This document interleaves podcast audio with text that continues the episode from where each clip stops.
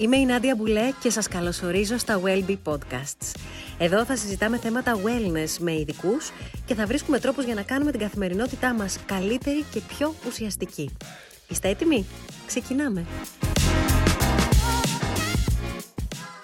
Καλησπέρα και καλώς ήρθατε σε ένα ακόμα Nadia Talks Wellness μέσα από την πλατφόρμα των Wellbeat Podcasts. Λοιπόν, σήμερα έχουμε τη χαρά να φιλοξενούμε ένα κορίτσι και λέω κορίτσι γιατί είναι πολύ μικρή σε ηλικία που παρά τον νερό της ηλικίας της είναι πολύ δραστήρια και κάνει υπέροχα πράγματα μέσα από το μη κερδοσκοπικό σωματείο στο οποίο είναι συνειδρήτρια, το Genesis. Κοντά μας η Φιγένεια Μπακέλα, καλώς μας ήρθες. Ευχαριστώ πολύ και είναι χαρά μου που είμαι εδώ σήμερα. Λοιπόν, η Φιγένεια, ε, έχουμε πολλά να πούμε, αλλά θέλω να ξεκινήσουμε από αυτό που μου έκανε πάρα πολύ μεγάλη εντύπωση βλέποντας το βιογραφικό σου, ότι εσύ είσαι τρίτη γενιά vegan, και το παιδάκι σου είναι τέταρτη γενιά. Τώρα, αυτό για τα ελληνικά δεδομένα, όπως καταλαβαίνεις, είναι πάρα πολύ περίεργο και θέλω πολύ να μας μιλήσεις για το πώς έχει συμβεί αυτό στη ζωή σου και πώς παρέλαβες αυτή την κληρονομιά. Είναι, είναι σίγουρα κληρονομιά. Ε, αυτό ξεκίνησε κυρίως από τον παππού μου, ο οποίος περίπου τώρα, με όχι μακρύ ημερομηνία, αλλά από το 1970 ε, στράφηκε προς τη χρωτοφαγία, σταμάτησε δηλαδή να τρώει κρέας. Στη συνέχεια, τα επόμενα χρόνια, ήρθε και το να μην καταναλώνει γαλακτοκομικά. Και έτσι μετά μεγάλωσε και τη μητέρα μου και η μητέρα με μένα και εγώ τώρα το μικρό μου. Ας το πιάσουμε λοιπόν από τον παππού. Φαντάζομαι τον, τον, τον πρόλαβες τον παππούς σου, έτσι; Ναι, ναι, ναι, πρόσφατα έφυγε. Ωραία. Θέλω λοιπόν πολύ να μου πεις τι σου έλεγε, για ποιο λόγο το έκανε. Πώς την δεκαετία του 70, που ήταν ανήκουστο το να είσαι vegan, παγκοσμίως φαντάζομαι, αλλά σίγουρα στην Ελλάδα, πώς του ήρθε αυτή η ανάγκη, πώς του προέκυψε; Ήταν σίγουρα σοκαριστικό, ακόμα είναι βασικά, αλλά όλο αυτό ξεκίνησε γιατί ήρθες σε επαφή με κάποιους γιατρούς από την Αμερική, οι οποίοι κάνανε τότε έρευνες ε, για, το, για τους λόγους για τους οποίους το κρέας και η κατανάλωση κρέατος μπορεί να αποβεί ε, μοιραία για τη ζωή μας, να έχει άσχημα αποτελέσματα, να μην μας βοηθάει γενικότερα στην καλύτερη απόδοση. Ε, και ο παππούς μου κάπως σοκαρίστηκε, το βρήκε πολύ ενδιαφέρον όλο αυτό, άρχισε να μελετάει περισσότερο και μέσα σε όλο αυτό τον προβληματισμό ε, ξεκίνησε λίγο και να σκέφτεται το ηθικό κομμάτι, το ότι δεν είναι σωστό να καταναλώνουμε κρέας, το ότι δεν είναι σωστό να κακοποιούνται τα ζώα για τη δικιά μας ευχαρίστηση και εφόσον κιόλας είναι κάτι βλαβερό για την υγεία, αποφάσισε να σταματήσει να τρώει κρέας. Ε, υποθέτω ότι δεν ασχολιόταν με τη διατροφή ο παππούς σου επαγγελματικά. Καμία σχέση, ούτε, Με, ούτε με γιατρός, δηλαδή δεν είχε κάποια τέτοια σχέση. Ωραία. Και πώς σου περιέγραψε ότι κατάφερε να το κάνει αυτό εκείνη την εποχή; Δηλαδή, πήγε, ξέρεις, προσπαθώ να το κάνω εικόνα. Πηγαίνει στο χωριό. Μου είπες κιόλας ότι ήταν από την Αύπακτο. Ναι, σωστά. Ε, όπου τρώνε κρέας εκεί, όπως και σε όλη την υπόλοιπη Ελλάδα προφανώς. Πήγε λοιπόν εκεί και είπε στους δικούς του γονείς: δεν θα ξαναφάω κρέας. Και πώς τον αντιμετώπισαν. Αυτό ήταν, νομίζω, είναι ένα παράδειγμα για μένα και για όλους δηλαδή, για το πώ πρέπει να τολμάμε πράγματα στη ζωή μας και όταν θέλουμε πραγματικά κάτι να το κάνουμε. Ότι όντως είχε έρθει στην Αθήνα για ένα διάστημα, τότε είναι που γνώρισε και τους γιατρούς και μετά προσωπικά γύρισε πίσω στο χωριό και έπρεπε να ανακοινώσει στην οικογένειά του, που εννοείται ότι ήταν φανατική οικογένεια του κρέατος όπως όλοι ε, το ότι δεν θα ξαναφάω κρέας και μάλιστα τους είπε να μην φάνε ούτε κι αυτοί. Δηλαδή ότι πρέπει κι εσείς να σταματήσετε να τρώτε γιατί δεν κάνει καλό, γιατί δεν είναι σωστό. Ε, εντάξει, ήταν σοκαριστικό, ήταν, ε, δημιουργήθηκαν κάποιες τριβές της στιγμής. Αντέδρασαν. Ναι, οι ναι, του. ναι, αντιδράσανε όλοι. Ε, ακόμα και μέχρι ε, τα επόμενα χρόνια υπήρχαν αντιδράσεις από το περιβάλλον. Δηλαδή, θυμάμαι ο παππούς μου τώρα στα τελευταία του χρόνια κιόλας ήταν πιο λεπτός, μπορεί να είναι τα γεράματα κιόλας. Υπήρχαν άτομα από το περιβάλλον που θα λέγανε Εντάξει, φάει λίγο κρέας να πάρεις κανένα κιλό. Δηλαδή, μετά από τόσα χρόνια που δεν έτρωγε κρέας και ακόμα κάποιος θα βρισκόταν να πει ότι πρέπει να φας κρέας. Μέσα στα τόσα χρόνια που ήταν uh, χορτοφάγος, του έλειψε ποτέ το κρέας; Όχι καθόλου. καθόλου. Το είχε πάρει πραγματικά απόφαση και ήταν ε, σκοπός της ζωής του να το διαδώσει κιόλας. Δηλαδή, ε, ήθελε πραγματικά να ασχοληθεί με αυτό, ε, οπότε ούτε καν ή, πραγματικά πίστευε ότι ήταν για το καλύτερο και ότι του προσφέρει στην υγεία του κάτι καλό. Πάμε στην επόμενη γενιά. Στη μαμά σου. Μεγάλωσε σε ένα σπίτι που δεν κατανάλωναν καθόλου κρέας. Δεν δοκίμασε ποτέ εκείνη από τότε που γεννήθηκε. Πες μας λίγο, πώς ήταν η δική της καθημερινότητα σε ένα vegan σπίτι και σε μια κοινωνία μη vegan; Ε, σίγουρα εκείνη την εποχή ήταν λίγο πιο δύσκολα. Καμία, δηλαδή, πιστεύω η γενιά της μητέρας μου με τη δική μου και με τη γενιά που θα μεγαλώσει και το δικό μου το παιδί αντίστοιχα θα διαφέρει πολύ στο συγκεκριμένο κομμάτι. Ε, δεν έτρωγε για αρκετά χρόνια. Κάποια στιγμή δοκίμασε, γιατί όπως και εκείνη έδωσε και σε μένα την επιλογή στην πορεία να δοκιμασω Ε, γιατί εδώ πέρα έχετε και το ηθικό πολλών ανθρώπων που διαφωνούν με αυτό και λένε τι θα αναγκάσει το παιδί να μην φάει ποτέ κρέας; Δεν το αναγκάζεις, του δίνεις την επιλογή.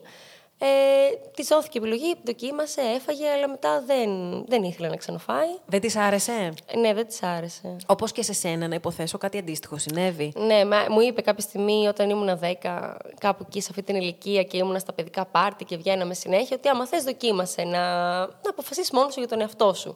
Εγώ σου έχω μεγαλώσει ότι αυτό δεν είναι καλό. Ότι, ότι δεν το τρώμε στο ναι, σπίτι μα. Δεν το τρώμε, άμα θες δηλαδή να μην το φας, αλλά άμα θες μπορείς να δοκιμάσεις. Ε, πραγματικά δεν θυμάμαι καν τον εαυτό μου.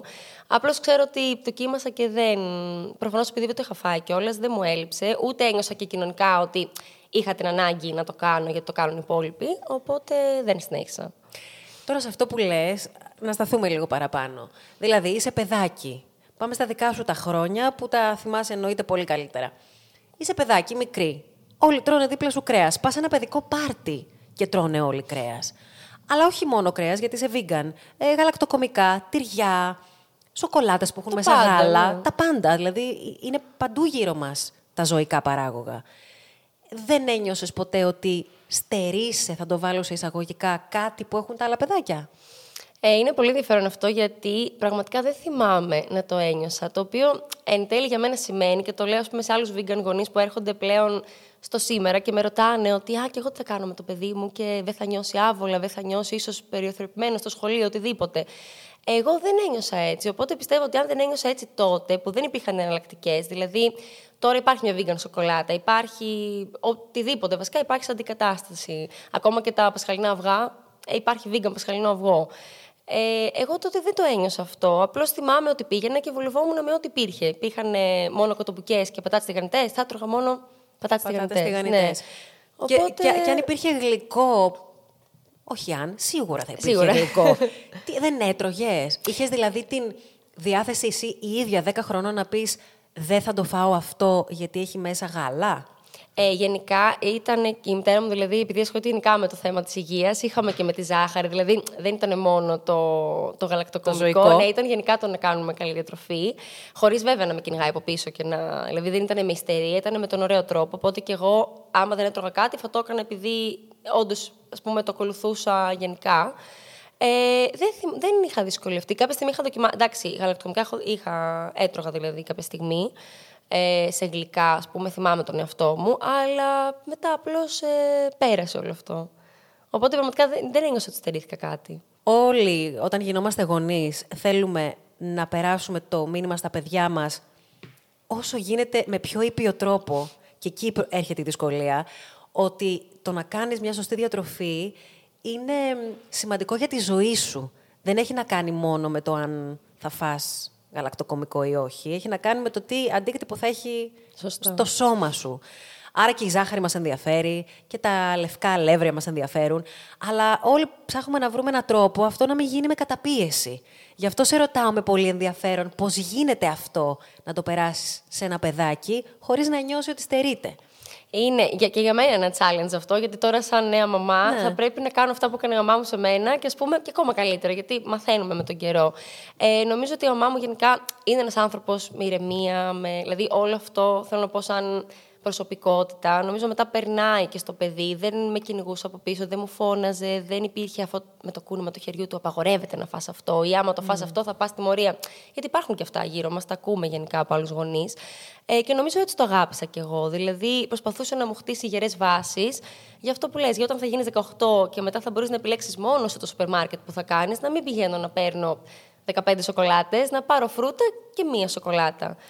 Και ο μπαμπάς σου, vegan, μέσα σε όλα; Πλέον, ναι, παλιά. Και αυτό είναι πάλι έτσι, ε, ας πούμε, ιδιαίτερο, το ότι έτρωγε κρέας κανονικά ο μπαμπάς μου στο σπίτι, οπότε εγώ μεγάλωνα και έβλεπα έναν άνθρωπο να τρώει κρέας και έναν άνθρωπο να μην τρώει. Και παρόλα αυτά, γιατί πάλι έρχονται πολλοί γονείς και με ρωτάνε, Ε, και ο άντρας μου όμως δεν θα μπερδευτεί το παιδί, τα πεθερικά μου τρώνε, δεν θα θέλει να δοκιμάσει. Δεν είχα θέμα. Πάλι ακολουθούσα δηλαδή αυτό που μου έλεγε η μαμά. Αλλά είναι και επειδή δεν διαφωνούσαν. Δηλαδή ήταν και οι δύο σύμφωνοι στο ότι εγώ δεν θα φάω κρέας.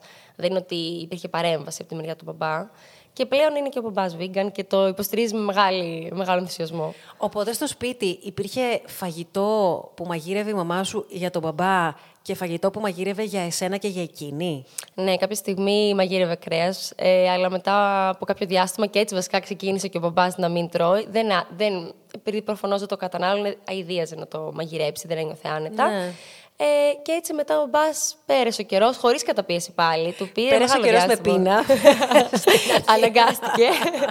και μετά αποφάσισε και εκείνος να μην. Του έλεγε ότι είναι και θέμα υγείας, δηλαδή. Αλλά πάλι δεν υπήρχε. Ε, πίεση. πίεση ναι, και νομίζω αυτό είναι το κλειδί για όλα. Μπορεί να πήρε χρόνια.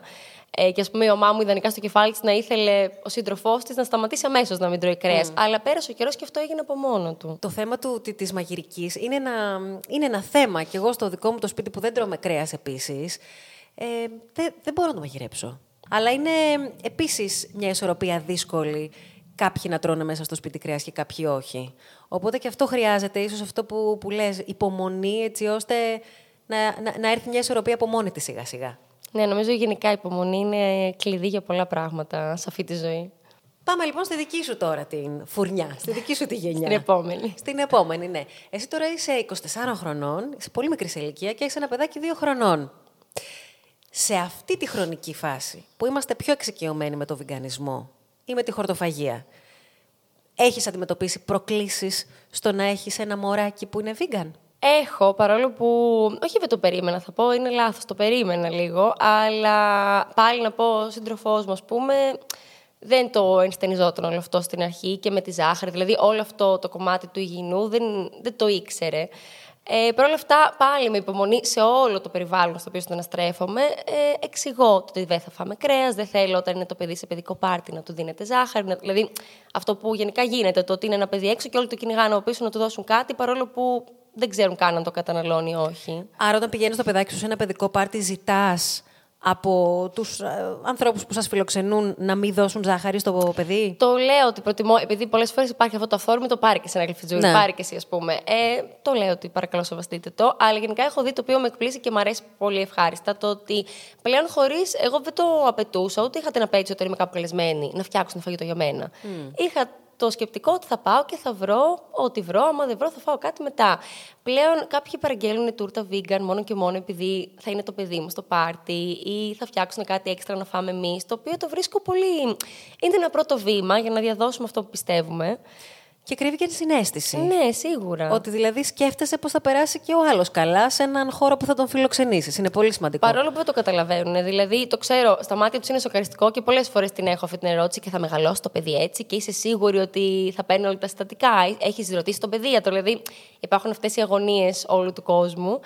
Ε, αλλά πάλι με υπομονή και με συζήτηση βασικά. Εντάξει, υπάρχουν και πιο άσχημα σχόλια, αλλά νομίζω ότι εκεί πέρα, αν κάποιος έχει μια συγκεκριμένη άποψη, δεν μπορείς να την αλλάξεις κάποιες φορές. Όταν λοιπόν βγαίνετε έξω με το παιδάκι σου, αλλά και πριν κάνεις παιδί, όταν ετοιμαζόσουν να βγεις έξω, τι προετοιμασία χρειαζόταν για να πεις ότι θα πάω κάπου και εκεί που θα πάω δεν ξέρω αν θα έχω επιλογές φαγητού. Πόσο δύσκολο ήταν, εκεί θέλω να καταλήξω, και είναι στο να είσαι σήμερα vegan στην καθημερινότητά σου. Θα πω ίσως κάτι που είναι λίγο. Δηλαδή, μπορεί η vegan κοινότητα να πει ότι δεν συμφωνεί. Εγώ προσωπικά δεν δυσκολευόμουν. Δηλαδή, δεν ήμουν από τα άτομα που έκανε έρευνα ολόκληρο το μενού του εστιατορίου, τι θα βρει να φάει. Είμαι προσπαθώ να βολε... Δηλαδή, είμαι βολική με την κατάσταση. Οπότε, όπου πάμε, θα βρω κάτι, είτε είναι σαλάτα, είτε κάποιο κυρίως που είναι χωρίς ε, χωρίς κρέας ή όπως το θέλω τέλος πάντων, ε, θα πάρω αυτό. Αλλά εντάξει, υπάρχουν δυσκολίες κάποιες φορές. Δηλαδή, το ξέρεις και εσύ ότι υπάρχουν κάποια μαγαζιά που μπορεί να μην υπάρχει όντως. Δηλαδή, άμα είναι μια ταβέρνα, ας πούμε, με, γεμάτη με κρεατικά, αλλά και πάλι και εκεί υπάρχει κάτι. Δηλαδή... Ναι, στην ψισταριά θα βολευτείς με μια σαλάτα. Και πατάτες. και πατάτες. και μάλιστα σαλάτα χωρίς φέτα. ναι, σίγουρα. αλλά αυτό έχω μάθει, δηλαδή είμαι ότι θα πάμε με την παρέα κάπου και απλώς θα βρω κάτι. Δεν θέλω, όχι, δεν θέλω. Δεν δημιουργώ πρόβλημα δεν είμαι αυτού του στυλ του, Α, εγώ δεν θα πάω εκεί. Πηγαίνω. Απλώς εντάξει, δεν το θέλω μπροστά μου, δηλαδή δεν θέλω να μου βάλεις μες στη μούρη μου το κρέας, να το μυρίζω και να το, να το βλέπω. Αυτό ήθελα να σε ρωτήσω. Σε ενοχλεί αν κάποιος δίπλα σου τρώει κρέας; Εμένα προσωπικά δεν με ενοχλεί, αλλά στον περίγυρό μου γενικά ξέρω άτομα τα οποία δεν θέλουν να. Δηλαδή το έχουν ξεκαθαρίσει στου κοντινούς ότι όταν βγαίνουμε δεν θέλω να παραγγέλνετε κρέας. Εγώ ακόμα δεν, το, δεν έχω φτάσει σε αυτό το σημείο. Δεν ξέρω άμα θα με ενοχλήσει κάποτε. Όσοι ασχολούνται με το βιγκανισμό έχουν μια παραπάνω ευαισθησία σε σχέση με τα δικαιώματα των ζώων, εν πάση περιπτώσει. Αλλά εσύ έχεις ασχοληθεί και με, με το κομμάτι του ανθρώπινου. Έχεις σπουδάσει νομική και ανθρώπινα δικαιώματα. Άρα καταλαβαίνω ότι η αγάπη σου και το ενδιαφέρον σου για τα ζώα και για τον άνθρωπο κάπως συνδυάζονται στο Genesis. Σίγουρα. Ε, γενικά, όταν ανακάλυψα ότι θέλω αυτό να σπουδάσω, ε, συνειδητοποίησα ότι απλώς θέλω να βοηθάω. Δηλαδή, αντίστοιχα, την συνέστηση που δείχνω προς τα ζώα με το να μην τρώω, ας πούμε, ε, αυτά ή τα παραγωγά τους, είναι το ίδιο με το να βοηθάω τον κάθε συνάνθρωπο που έχει βοήθεια, που χρειάζεται βοήθεια. Πώς προέκυψε αυτή η δραστηριότητα του Genesis? Ε, λοιπόν, αυτό ήταν ε, μία μίξη της επιθυμίας του παππού μου καταρχάς, λόγω του ότι αγαπούσε πολύ αυτή του την πεποίθηση να τη διαδώσει στον κόσμο ε, και να δείξει στον κόσμο ότι γίνεται μέσω της πρόληψης, της διατροφής, να φροντίσουμε τον εαυτό μας, το σώμα μας, να νιώσουμε καλύτερα.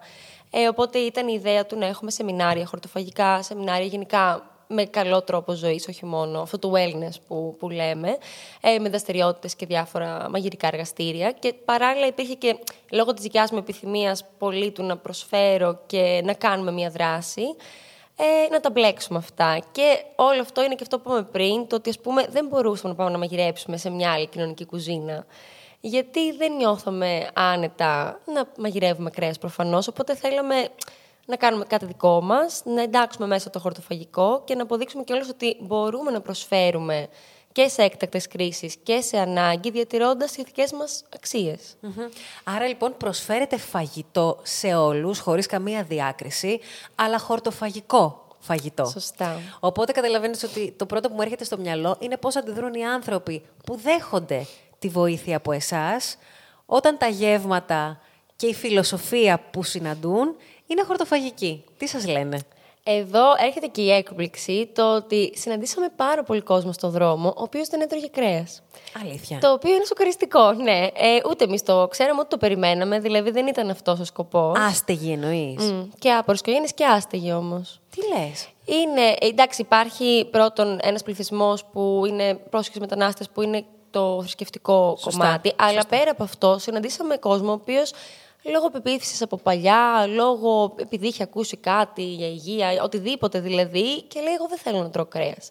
Και ξαφνικά τους φαίνεται. Δηλαδή, τους αρέσει πάρα πολύ. Εντάξει, το φαγητό γενικά τους αρέσει που δίνουμε, είτε τρώνε κρέας είτε όχι, γιατί προσπαθούμε να είναι αυτό το σπιτικό μαγειρεμένο, λες και το έχει φτιάξει η μαμά μου, ας πουμε στο σπίτι της. Ε, με τα καλύτερα συστατικά, με τα πιο φρέσκα και πάντα τα σχόλια είναι θετικά. Έχετε δική σας κουζίνα στην οποία ετοιμάζετε τα γεύματα; Ναι, ε, γενικά τα κεντρικά μας είναι στο Μαρούσι.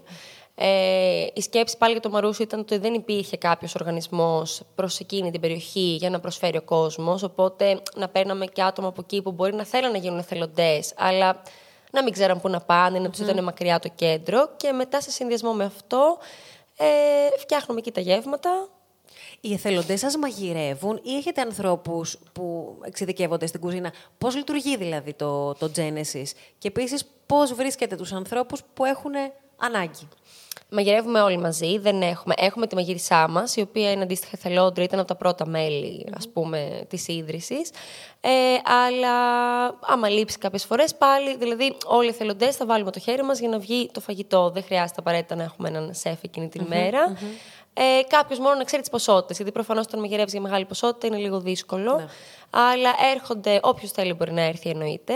Όπως δεν κάνουμε διακρίσεις σε ποιους μοιράζουμε το φαγητό, δεν κάνουμε διακρίσεις και στους εθελοντές. Μπορούν να έρθουν σε εσάς οι άνθρωποι και να ζητήσουν φαγητό; Στο χώρο μας, όχι, δεν έχουμε. Εντάξει, δεν θα βόλευε κιόλας λόγω του ότι είμαστε μακριά από το κέντρο, αλλά πηγαίνουμε εμείς, ε, μάλιστα το μοίρασμα έτσι όπως το κάνουμε, πηγαίνουμε σε έναν έναν και τους βρίσκουμε. Δηλαδή, ξέρουμε πού κοιμούνται, σε ποιο στενό είναι. Mm. Με τα χρόνια προφανώς έχουμε μάθει και περισσότερα. Κάποιοι μας έχουν δώσει και τον αριθμό τους, μας παίρνουν τηλέφωνο, έρχεστε, είστε στο δρόμο. Έχει απεργία, θα έρθετε σίγουρα σήμερα. Δηλαδή, υπάρχει. Σας περιμένουν. Ναι, μας περιμένουν και γι' αυτό δεν μπορούμε, και αργία να είναι, 15 Αύγουστο, ό,τι και να είναι, θα πάμε να μοιράσουμε.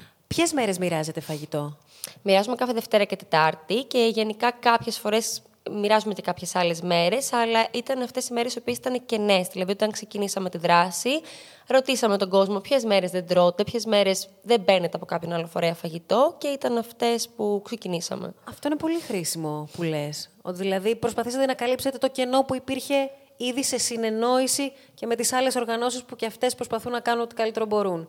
Αυτός είναι ο σκοπός, γιατί εντάξει, γενικά δεν είναι ανταγωνισμός. Είναι να δουλέψουμε όλοι μαζί για το καλό. Πώς μπορεί κάποιος να βοηθήσει στο Genesis, ως εθελοντής, ως δωρεά, ποιος είναι ο τρόπος; Ε, σίγουρα υπάρχει φόρμα εθελοντών και γενικά εννοείται άμα επικοινωνήσει κάποιος μαζί μας μπορεί να έρθει στο χώρο μας να μαγειρέψει, να φέρει τρόφιμα. Ο καθένας όπως μπορεί, δηλαδή ακόμα και μικρά πράγματα, γιατί και αυτό εθελοντισμό είναι. Μπορεί ο άλλος να είναι γραφίστας, να είναι λογιστής.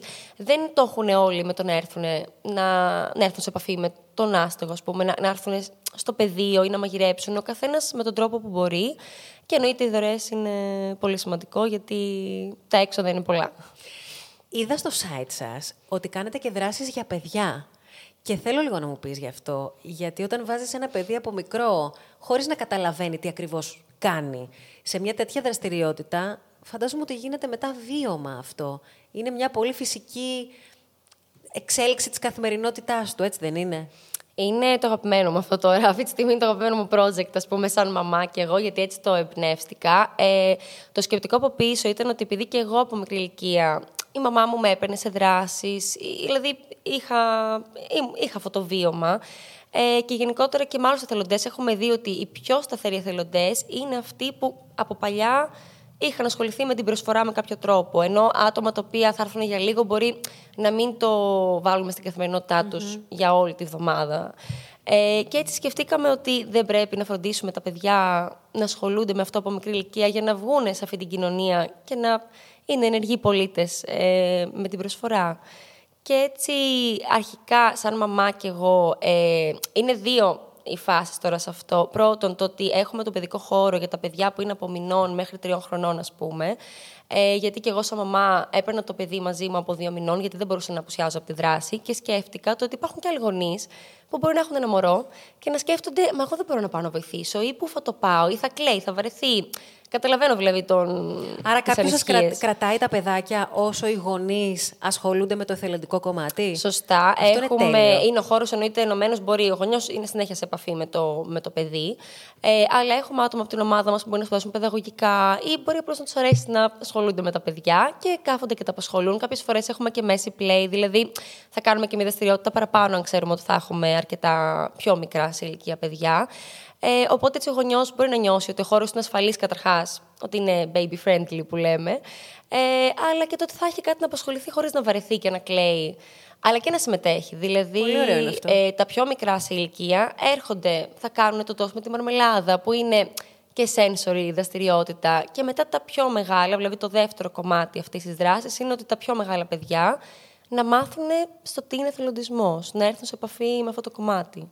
Σε ευχαριστούμε πάρα πολύ και συγχαρητήρια για όλο το έργο που κάνετε. Εγώ ευχαριστώ.